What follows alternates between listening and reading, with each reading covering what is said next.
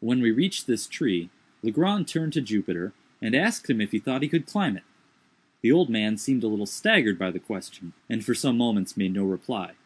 At length he approached the huge trunk, walked slowly around it, and examined it with minute attention. When he had completed his scrutiny, he merely said, "Yes, massa, Jup climb any tree he eber see in he life." "Then up with you as soon as possible, for it will soon be too dark to see what we are about." "How far must go up, massa?" inquired Jupiter. "Get up the main trunk first, and then I will tell you which way to go. And here, stop, take this beetle with you." "De bug, Massa Will! De gold bug!" cried the negro, drawing back in dismay. "What for must tote de bug way up de tree? Damned if I do!"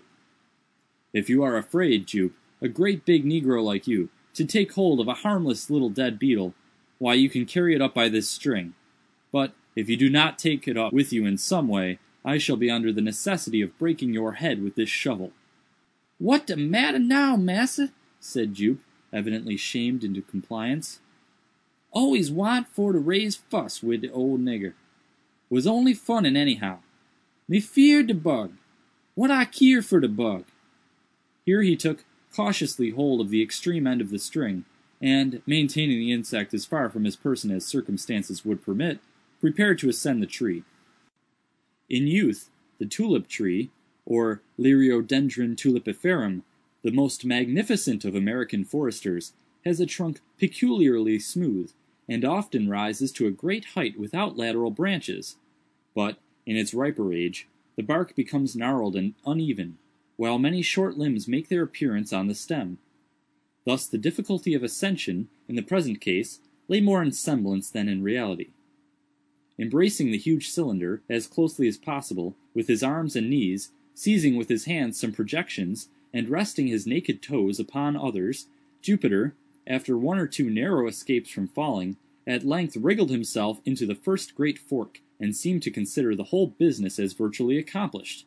The risk of the achievement was, in fact, now over, although the climber was some 60 or 70 feet from the ground. "Which way must go now, Massa Will?" he asked. "Keep up the largest branch, the one on this side," said Legrand. The negro obeyed him promptly, and apparently with but little trouble, ascending higher and higher, until no glimpse of his squat figure could be obtained through the dense foliage which enveloped it. Presently his voice was heard in a sort of halloo. "How much further is got for go?" "How high up are you?" asked Legrand. "Ever so fur," replied the negro. "Can see the sky through the top of the tree." "Never mind the sky, but attend to what I say. Look down the trunk and count the limbs below you on this side. How many limbs have you passed?" 1, 2, 3, 4, 5. "I done passed 5 big limb, massa, pon dis side." "Then go 1 limb higher." In a few minutes the voice was heard again, announcing that the 7th limb was attained. "Now, Jupe," cried Legrand, evidently much excited, "I want you to work your way out upon that limb as far as you can. If you see anything strange, let me know." By this time, what little doubt I might have entertained of my poor friend's insanity was put finally at rest. I had no alternative but to conclude him stricken with lunacy, and I became seriously anxious about getting him home. While I was pondering upon what was best to be done, Jupiter's voice was again heard. "Most feared for to venture upon this limb very far. 'Tis dead limb putty much all the way." "Did you say it was a dead limb, Jupiter?" cried Legrand in a quavering voice.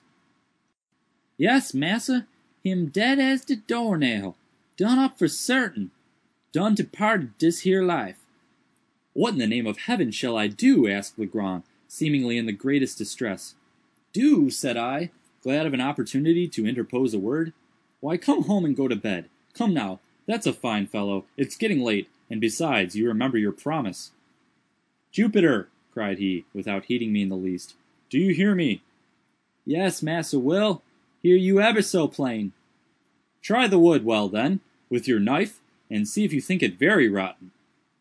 "Him rotten, massa, sure enough," replied the negro in a few moments, "but not so very rotten as mought be. Maw venture out little way pon de limb by myself, that's true,